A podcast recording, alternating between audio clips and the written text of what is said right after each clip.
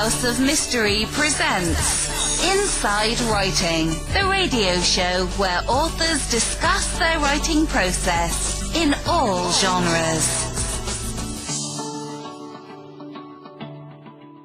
We're back in the House of Mystery, and today is joining us is two mystery guys. We've got Michael Butterfield and Gregory Ashe. Thank you for having me. That went well. Well, so now, Greg, you haven't been around for a while. You've been busy. I asked you this before. What is all the new books? Boy, I know. Well, this is like the one positive side for me, at least, of the pandemic is I've had all this time indoors and chained to my desk. Mm-hmm. So I've just been writing, and it all pays off eventually, I guess. It's been such a weird year. I teach high school, and we were virtual for so long, and then had our summer vacation in the middle of all that. It's just been a lot of time that I've been. So anyway, it's been good. It's been productive. Like I said, the only good part of this whole pandemic. Has it been easier for you to write during this, or is it harder because of stress? Or I think it's been, maybe up and down, like easier at some points because I can just devote more energy, like mental energy to it. Like I'm not grading, I'm not, getting up and working a full day. So that part's been easier, but there's the pandemic has brought its own, stressors. So maybe up and down. Mm-hmm. You must feel out of place, but like when you're, teaching class, how does that go? Like it's not a full day now, right? So we are, yeah. We have everybody back in the building, and there. Oh, wow. Yeah, it's really something.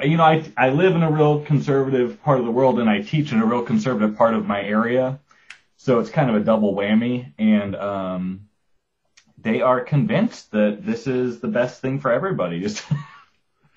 Is to have the kids back, and if they had their way, it would be without masks and without social distancing. So at least we, won that battle. But. Yeah, yeah. Well, what do you think that is? But why is it that? Because isn't it just common sense? Like the medical community just says, well, it comes from our mouth, it comes from moisture. Right. If we wear a mask, we can't pass it on, or very little chance of it. It makes it better. So what's the big deal? Yeah, I'd be curious to hear what both of you think about this as well. But what I seem to see is that it's almost there are people that are just the science deniers, right? And they just are convinced that this is all fake. It's a fake. It's a hoax, or it's a scheme to take over the world. But then I think probably the larger issue in my community is just that people, their priorities are skewed. Like we have had parents protesting our superintendent, our county commissioner, or county executive, because really they may not go so far as to say they don't believe the science, but they're more worried about their kid not being able to play sports. So I think it's really more an issue of, I don't know, what have you guys seen, or what do you think? That's what I see here in Arizona, where, the governor wouldn't do anything, and for a long time refused to let anybody do anything, and then the mayors started putting up some mask ordinances, and we have science deniers here. Apparently, there's a lot of people who don't understand that their nose and their mouth are connected to their lungs. Not sure if they didn't pay attention during anatomy class, or right. But there's also, I think, there's just people who they deny it's real.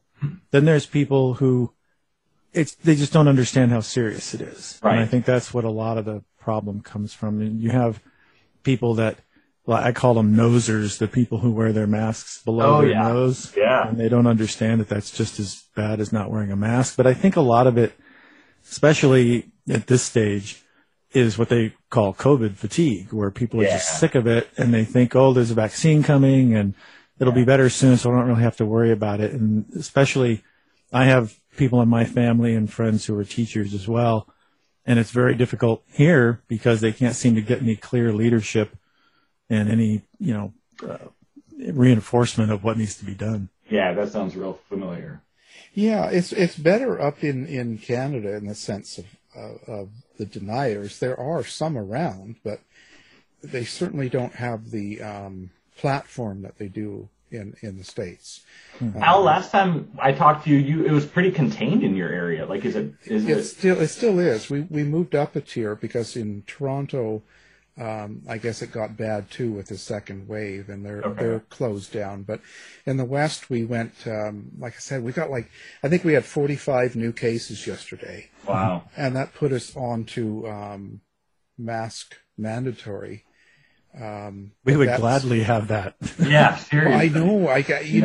You know, they're all freaking out here. You know, she breaks in and all the TV channels, the health officer here, and she's like, well, the province has to go on mandatory masks. We had 45 new cases yesterday.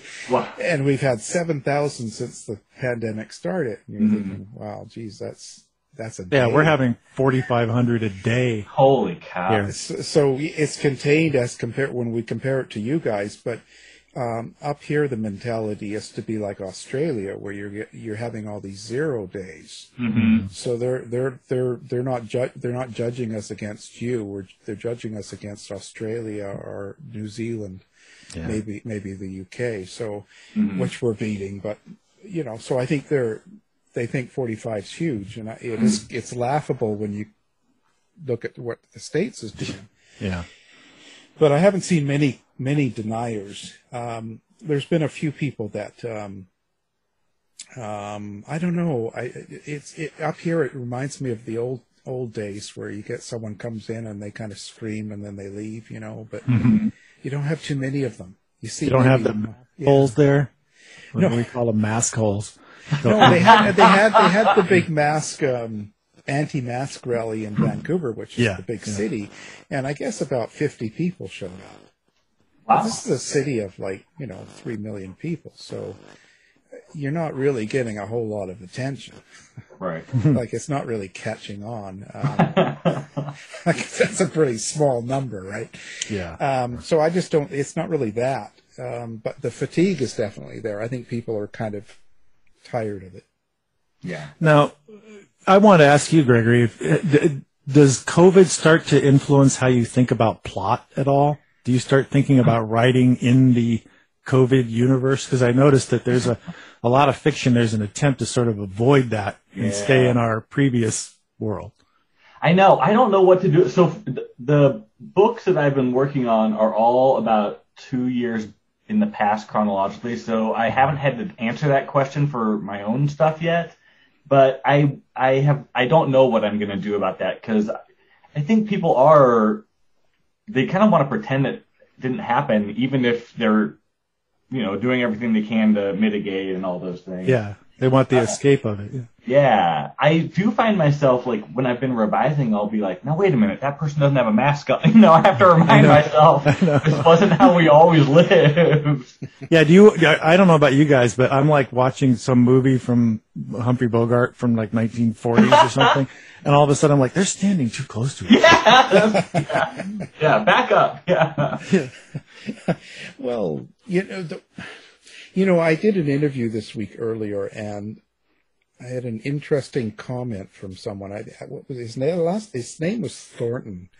Michael. It was Marshall. Thornton. Yeah, Marshall Thornton. Yeah. And he had an interesting comment about how there's been, if you look back at the Spanish flu, the last big one, there's not a whole lot of material from there. Mm-hmm.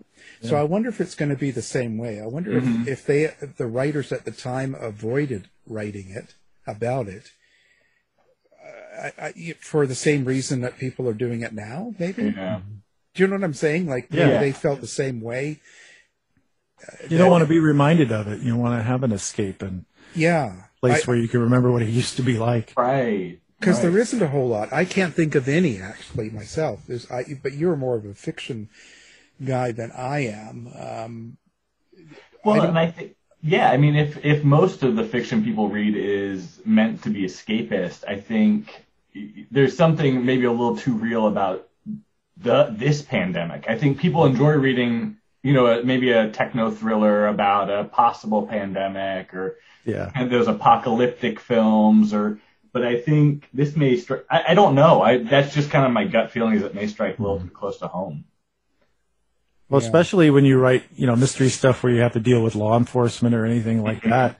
If you're writing a book where you're hoping it's going to be made into a movie, then maybe, you want to write it to be, where everybody's wearing masks so then it can actually be filmed or something. But if you're, just trying to write some fiction for somebody to escape into, I know I've been watching a lot of really old movies. Like, I don't think I even need a color TV anymore right now. But there's some kind of escapism in that, too. And then also watching things that came in the years after the Spanish flu, like, oh, look, they got through it, maybe we can, too. Yeah, but I think they were probably a little bit more, I look at the times back then as more, obedience, not the word, but a little bit more. Responsible? I don't have the word. Come on, Greg, you're this. I think there's certainly a degree of a better sense of community and kind of your civic responsibility. Yeah. Well, I think that, if the government said, so we've got this, we've got to do this, we've got to do that, people just jump on it. But now they question and now they don't trust and now they think, oh, they're lying to us. Yeah. Yeah. Right. Whereas I don't get that sense back during World War I and II and all this. No, I agree. You know what I mean? I get more of a, I don't want to say teamwork, but there was just more of a, if your doctor says that, you do it. Or but now it's like, well, I don't know, they could be lying. Maybe more trust in authority figures or something like that. I guess so, and I think that's a big difference. Yeah. Maybe, and I don't mean to jump in here, but I think maybe it's not just more trust, but it's more respect. Mm-hmm. I don't think there's a lot of respect for government agencies, and especially when you have a government that isn't, being responsible and being a good role model. But that was going on before Trump, because even when you had Obama in, there was a lot of people not showing respect toward him. Yeah, it's even if colliding with the anti-vaccine stuff and exactly all this anti-science, and for the most part, I think the unfortunate thing is most of them it's just all it's all fiction. You know what I mean? It's not. Yeah. It's not like they're scientists or they're people studying to be a doctor and they have some sort of they're in the business, but they still tell you what you can and can't do, right? Like there's. Right.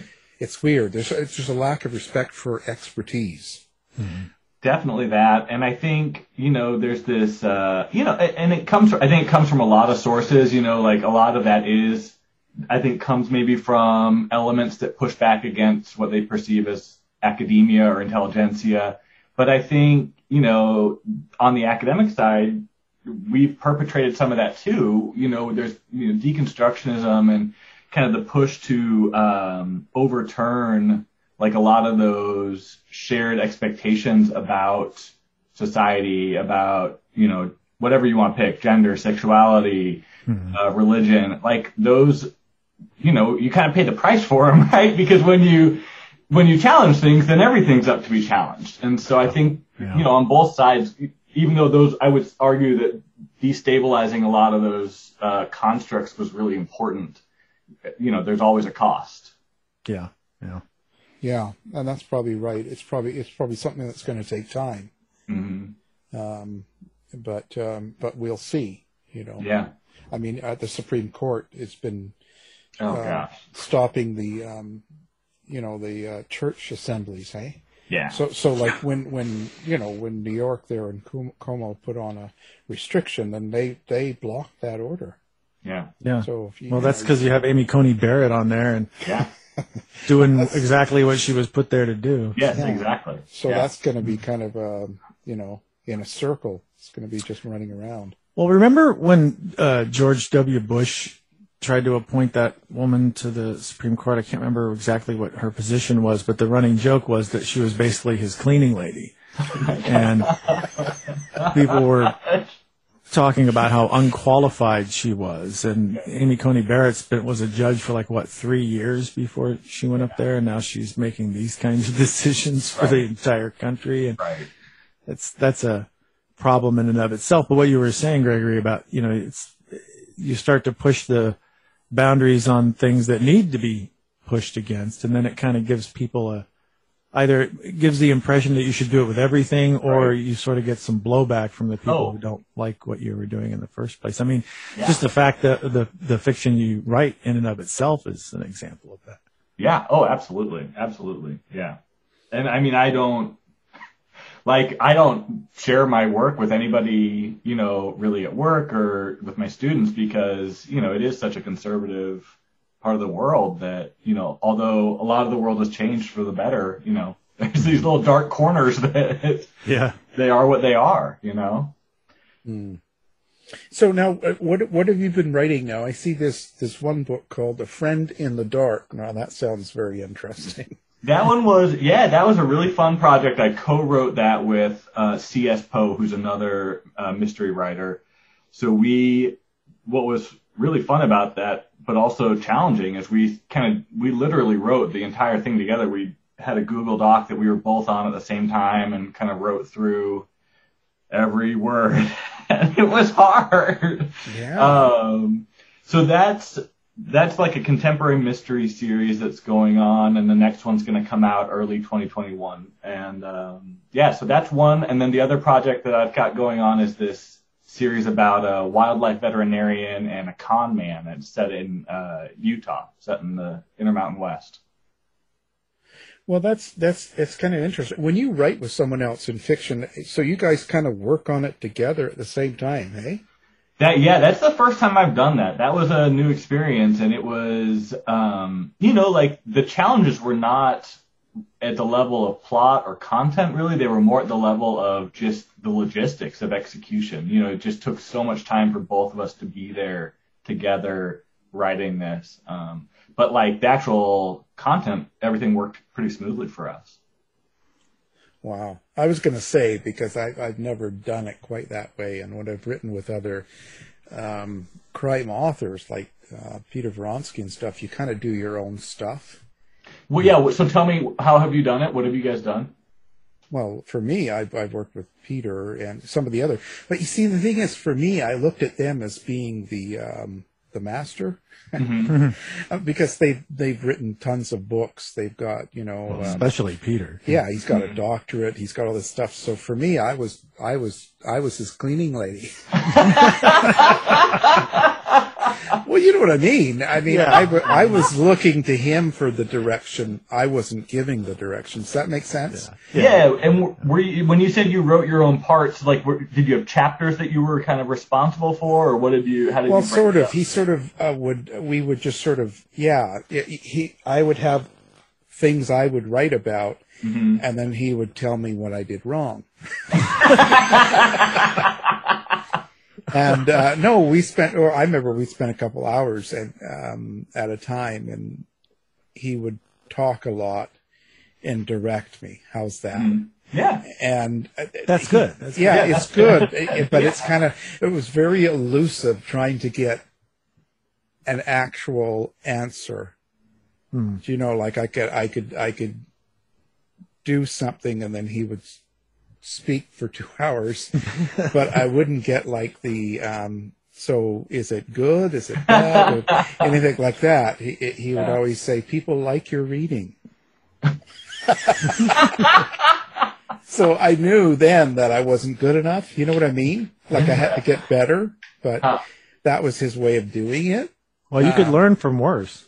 Oh God, no. And I'm not, and I look at it, this is years ago, and I look back and I kind of think, well, it was good for me mm-hmm. at the time. Mm-hmm. It was frustrating, but it was really good for me, because then you keep on trying to achieve something better. And that rather than thinking you've done it great, right. You know what I mean? It was good. It was a good thing, but that's what I couldn't imagine, sitting and writing with someone at the same time. But I think I'm different now, and I've got a little bit more experience now. So it might be easier for me. Well, and maybe just the nature of, well, I don't know. I mean, yeah, I don't know. It also could have just been the relationship that was in place, the way you described it, you know, that he had a lot more experience and mm-hmm. that you kind of went in. Because I mean, Carroll, that C.S. Poe, does have more experience than I do, but we're pretty similar in terms of where we're at in our careers, and so I think we both felt pretty comfortable going into it as, you know, co-writers, as equals on that. I hope she's not doing an interview right now saying the opposite. Oh my God! Yeah, she was on the other line. She was on earlier. She said, "Oh, I took Greg under my wing. He needed some guidance." You know. She said, "Oh my God, I've never worked with such an amateur."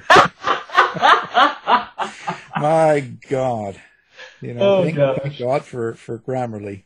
That's right.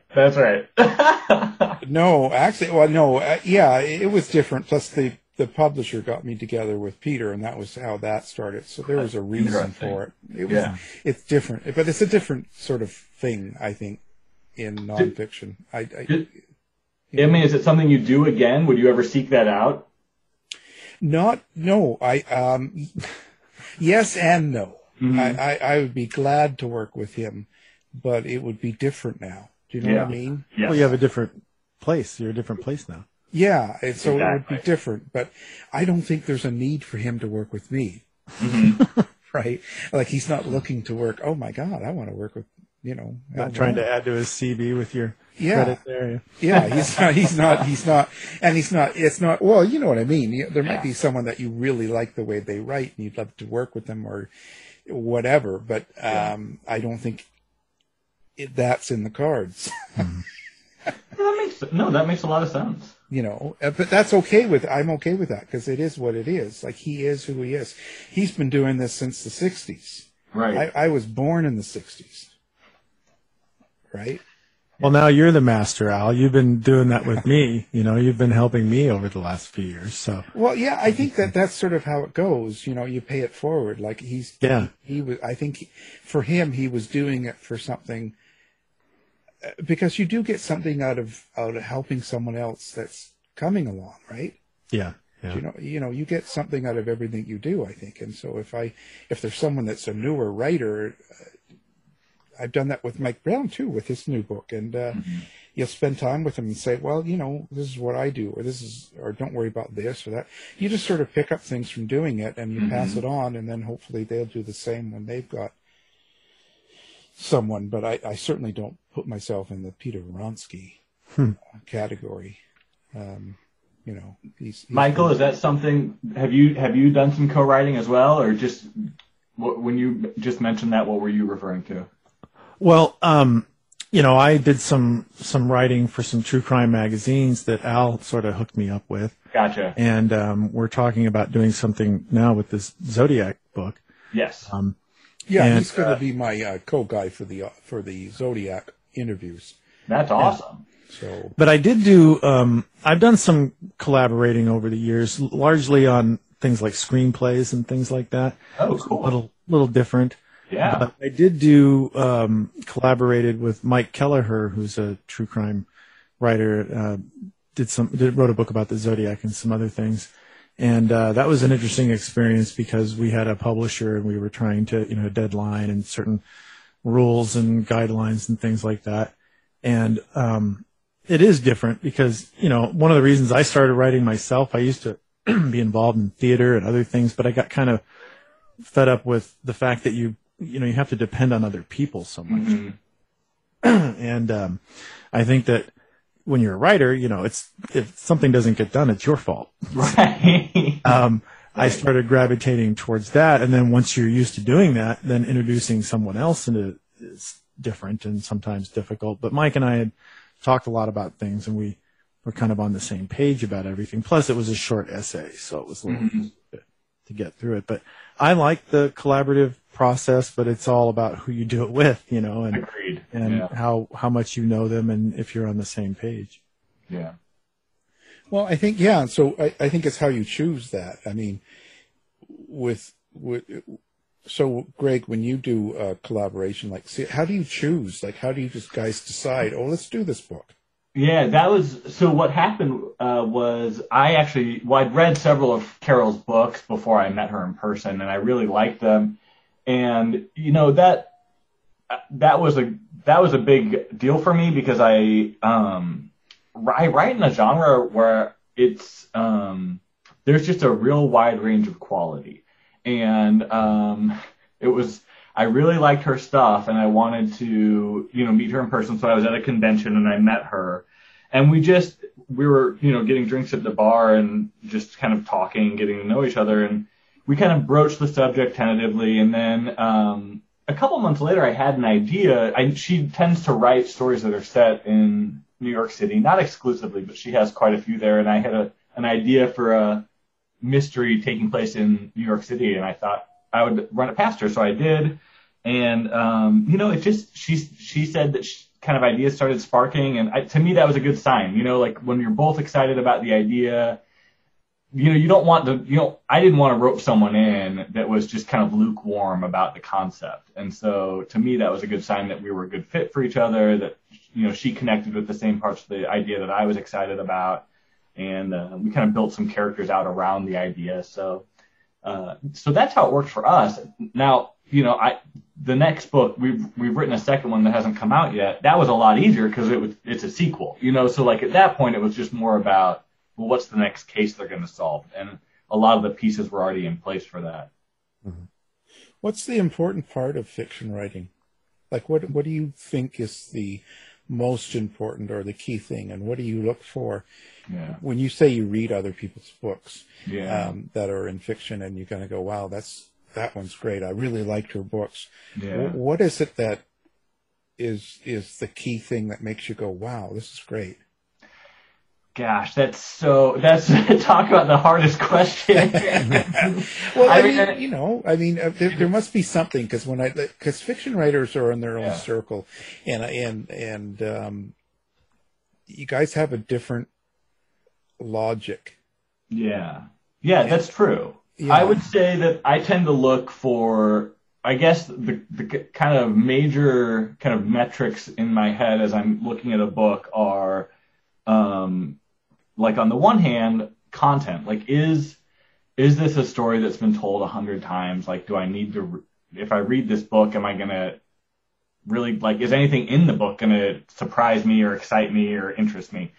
So, and like that one, I'm actually pretty forgiving on, because there's only so many ways to murder someone, or there's only so many ways people can fall in love. You know, like, I love a good twist, but like content is really, you know, maybe let's say 40% of it for me, and the other 60% would be like execution. And I think, you know, some of the things that really sets, to me, a fiction writer apart are this combination of like clarity and specificity, but also, and this is probably not the right word, but it's the best I can come up with, is like elegance. And so, like, if you think, you know, you can have a scene where, you know, a whole lot of information is conveyed through the sharing of specific details, but without directly stating, you know, maybe the point that the author's trying to get to. Mm-hmm. And then, you know, you pick up something that's a little bit more workman-y or hacky, and it's, you know, a lot of just declarative sentences. John was angry, you know, John didn't feel worthy. And so I feel like they're, you know, and you know, when you get into literary fiction, everything's a lot more complicated. So I'm really speaking more about genre fiction right here. But to me, those are the big kind of things that I look at. I don't know. I mean, when you read for pleasure, you know, Al or Michael, what makes you keep going, or what makes you put a book down? I think it's the world that the writer creates. Yeah. You know, like a world where you want to be in, even if it's an unpleasant world, you know. Yeah.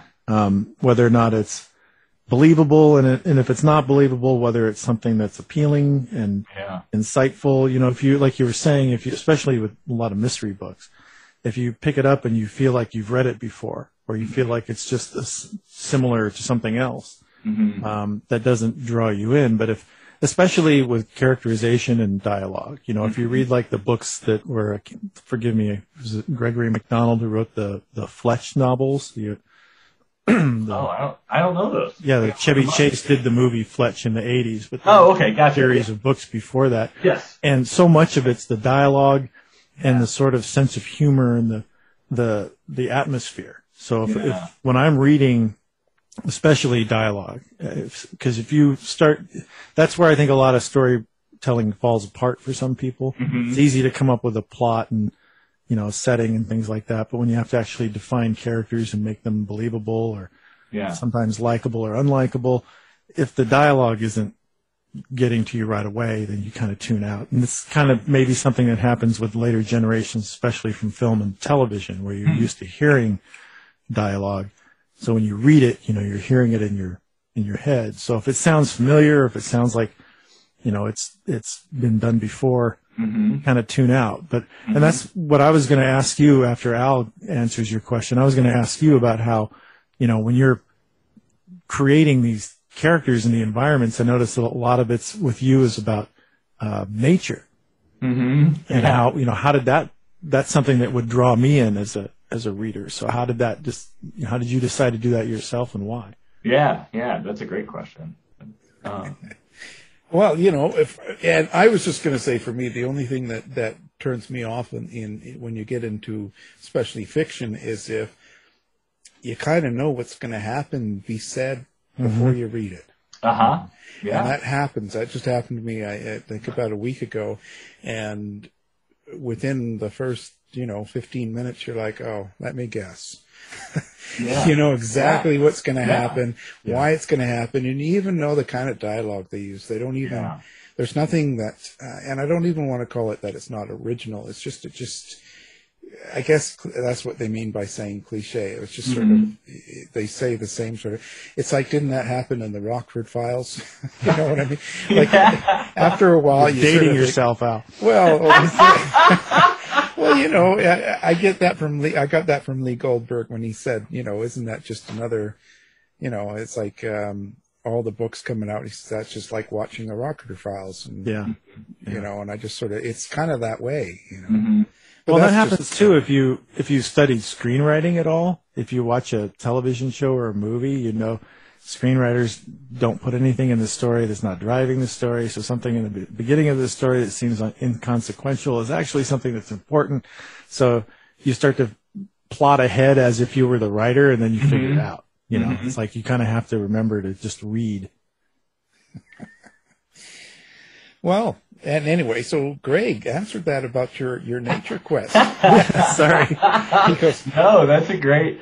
It's a great question. I think like a real turning point as I've continued to try to learn about how to write well, and I mean that is really like I don't know that anybody really ever masters it. Maybe they do, but for me, it just feels like a real uphill battle every day.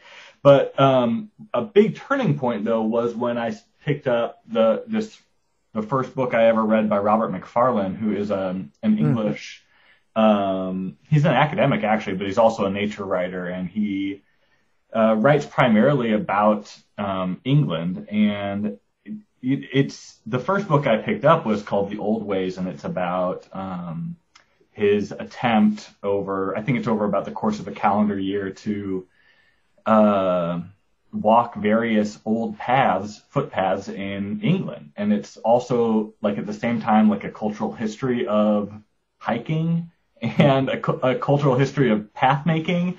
And it sounds, I think every time I try to explain to someone how like magical this book was, it sounds so boring when I describe it. But I read him and like I was just blown away by the clarity and precision of how he could describe the natural world, and I thought, man, like I don't even know what kind of trees in my front yard. And so it was like this real challenge to me, and it was a moment when I also kind of started to internalize maybe a little better that like even though there's a lot of ways that kind of the 1970s linguistic theories on how language shapes our ability to see the world and Sapir-Whorf and all that stuff. I mean, even though a lot of that isn't really in circulation anymore, like there is something to be said for our ability to name and the things around us lets us talk about those things. And so, so that was a big challenge to me. And I've really tried since I started reading his work to learn as much as I can about the natural world where I set my books. And so sometimes that means in-person trips when possible, but a lot of it is also just kind of reading like conservation magazines and nature guides and stuff like that to try to get a better sense of the place. Well, it lends a lot of authenticity to it that allows the reader to immerse themselves in that world. Right. Yeah. Thank you. And I think so in these books I have set in Utah, like I've tried to be very careful so that the wildlife veterinarian, who's one of the two viewpoint characters, has a lot more names for the things around him than the con man, who's a city, you know, like a city boy, right? And like, you know, when they go out into the mountains, like the city boy really, he notices like a tree where if it's a chapter from the other point of view, like I'll tell you which tree it is and maybe like why it's in bloom right now or something, you know, So hopefully that also lends itself to like a verisimilitude in the characterization. That's one of my favorite words. I can't believe that you actually use that. With the verisimilitude? Yeah. Thanks. Thank you. Yeah. Well, you know, I know it's not real, but I want to make it feel real. So yeah. And that's not just a throwaway fancy word. It means something, and it's so important to writing. Yes, agreed. Absolutely. It means something. Not like Close Encounters, it means something. But do you think that fiction writing is better or worse now? Like, how do you think it's gone? Because there's so much of it, so many people doing it. Yeah. It's not as special as it used to be. So how do you? And I mean, because there's so much of it. With self-publishing and all this stuff. So how do you know what to pick up? Well, I'll be curious. I'd love to hear both of you kind of respond to that as well. I mean, my original training is as an academic. You know, I went and got a PhD in comparative literature, and I wrote a dissertation and all these, lovely published articles about the Spanish Renaissance, and, probably about 5 people in the whole world have read them. And so when I started writing fiction, and I will admit that I still carry some of this, like there's like some internalized contempt for genre fiction and for entertainment fiction that I deal with. Like I really try to like compartmentalize that so that I can do my best work as I'm writing it, and not just sit there and think, oh, this isn't Proust. Oh, this isn't Shakespeare. Oh, this isn't, Saul Bellows. Like, why should I even bother sitting here? So, like, on the one hand, like, I come at it from that angle, and I think, if nothing else, this is a story that might make someone happy, and there's some value in that, and it makes me happy to write it, and I hope, like, that is enough for this thing to merit its own existence. I don't know. I mean, like, I'm personally not too troubled by this kind of flood of production because it's happened, it happened when the printing press was invented. It happened, in the 19th century as, like, paper and ink became drastically cheaper and, like, the, penny dreadfuls started flooding, London. And so, I mean, I think, like, culturally I'm not real worried about it. Like, personally, it is a little tiresome to wade through so many pieces that I just, for me, are not a good fit, but I tend to just, once I find an author I like, read as much of their stuff as I can because I know I'm gonna like their stuff. So that's just kind of like my, improvised solution to it. So I don't know. I mean, what do you guys think about it, or what have you done to in your own reading practices or reading lives? I've gone back to really old classics. Yeah, me too. I'm listening to Frankenstein right now. Ooh, yeah. And I listen to Dirac. I'm listening to a lot of older stuff because I watch old TV as well. I'm like, I've got either Turner Classic Movies or I've got Me TV on all the time. Yeah. Me TV, Al. There you go. That's all. That's just me. That's who I am. That's where you get the Rockford Files these days. Right? Yeah, that's all that's ever going on my TV. Unless, me too. That's unless I'm they call going, it that. Yeah, unless I go for an actual series that I want to see or something or hear about, but on Netflix or whatever. But I just look at that, how well people, how well their vocabulary was years ago, how differently they spoke because they had such a better knowledge, a better education. And that's sort of what I feel. We're cheapening everything so much. Like, I agree, I'm glad that people can publish and that people can get things out that couldn't maybe before. That's all good, but I just worry about our quality of English.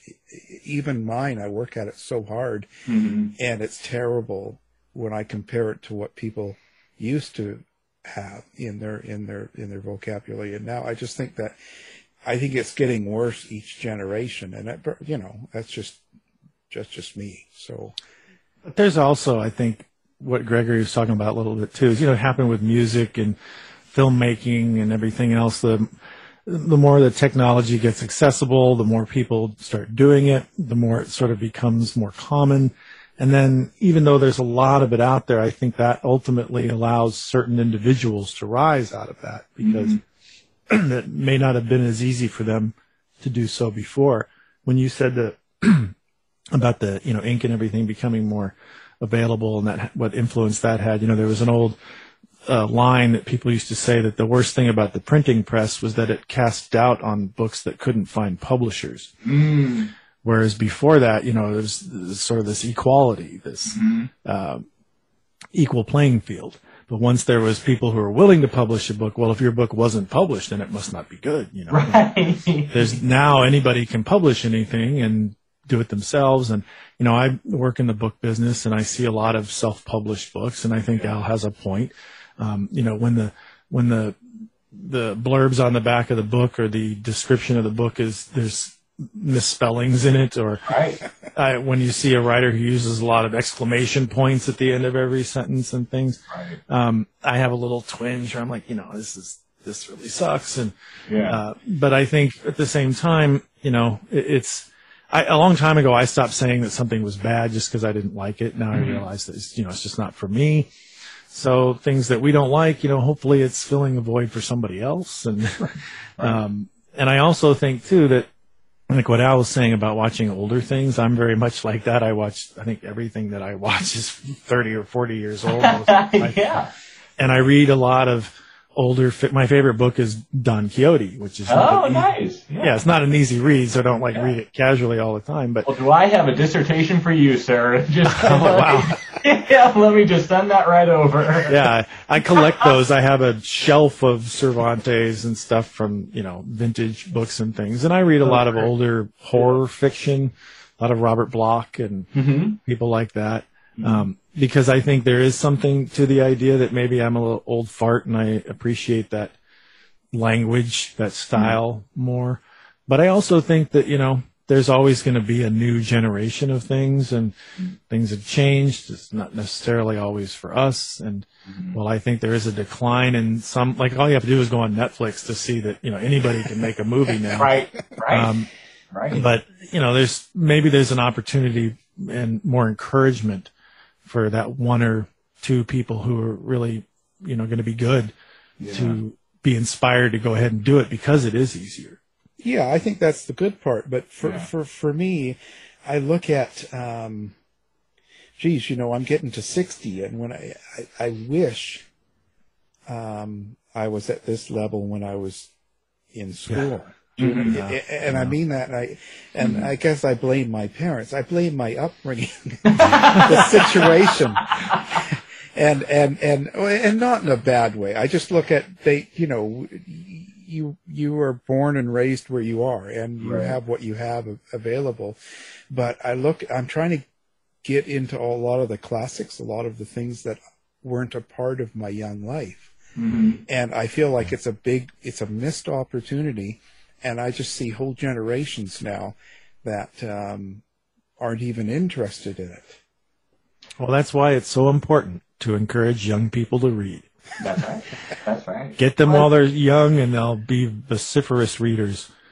Just to build on that, I mean, not only is there something to be said for kind of the quality of the product that we engage with and the kind of decline in that in that aspect of literature. But one thing that there's a lot of really interesting science about right now is, or research, I should say, a lot of interesting research about right now is just how our transition as a culture to visual media and to short, very, very short text pieces, mm-hmm. tweets, in other words, right? Or like, you know, whatever you can fit in a social media burst is actually, you know, altering a lot of the neural connections, or I guess inhibiting the development of the neural pathways that long form reading has built in humans over hundreds of years. And so that has a lot to, unfortunately, has a lot to do with attention span. It has a lot to do with empathy. It has a lot to do with both the ability to concentrate and the ability to problem solve. And so, like, I think regardless of maybe at this point, if we're willing to like cede the battle on quality, there's still something to be said just for encouraging long-form reading of any type, because it changes the brain so drastically. Yeah. Well, I think what it is for me is it's setting the goal or the example. Like if it's this way in everything, if all you listen to is you know, Kylie Minogue pop disco, mm-hmm. and you're a musician, that's the epitome. That's kind of the end of it. You know what I'm right. saying? There's right. so much there, and it's, I like Kylie, but, but you know, I mean, like, so when I'm writing, when I was first reading books, of course, they are not at the level they are now. But the thing is, you have to, you know what I think you get what I'm saying. Like when someone gives me a 5-star review, I think, boy, that's pretty bad. You mean that they don't have higher standards, or what? Yeah, because I'm thinking, well, God, if this is a 5-star, this is the best nonfiction they've read, then they've got a long way to go. I'm just being honest. I mean, I could be doing a good job with the book with what I have to work with now in my life, but I think a lot of my writing, especially the early writing, is not near what some of the ratings are. Well, I know what you mean, too. It's like you 3 stars might be reasonable, but you want to think that you have room to get better. Well, yeah, because because I'm thinking if someone writes this whole rating on me and what a great written book. That's mm-hmm. me proper, but what a well written book he's done, and all this stuff. I just think, wow, you know, it's not that well written. Well, you know, I think that my research is good. There's nonfiction. Yeah, I'll put in the research. I'll meet the people. I'll get all the information as correct as possible, and that's all in there. But learning to write it is something that takes a period of time. So what I was doing years ago compared to what I do now, sure, it's way better now. Yeah.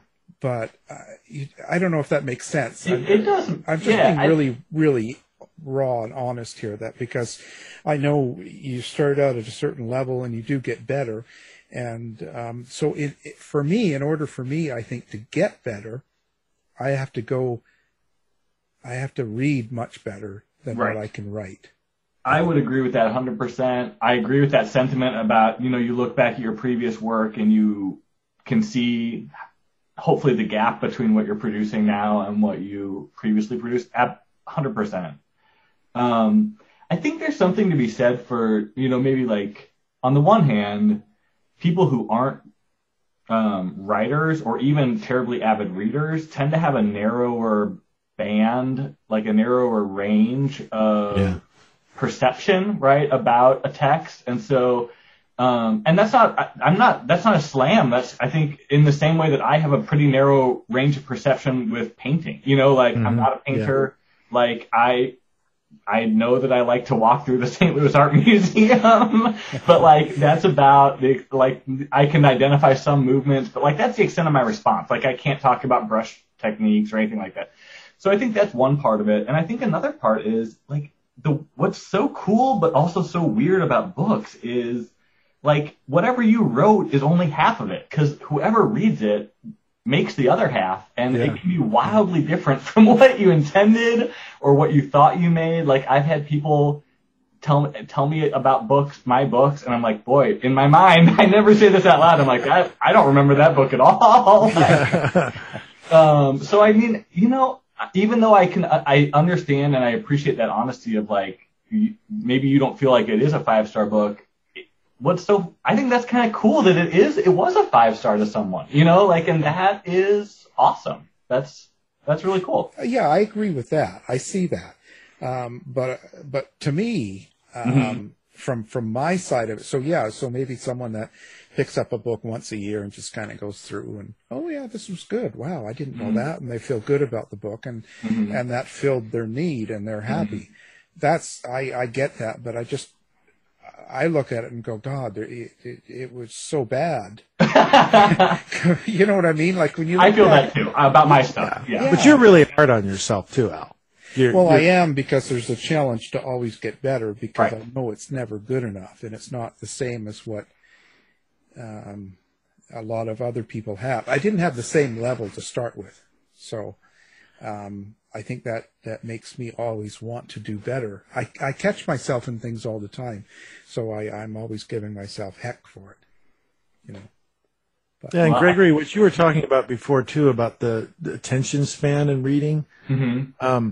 I think that is playing a big part of things. People want things in small little boxes now. Yeah. And I miss the days when I lived in New York and Chicago where I was taking the train all the time, because read for 45 minutes uninterrupted. Yeah.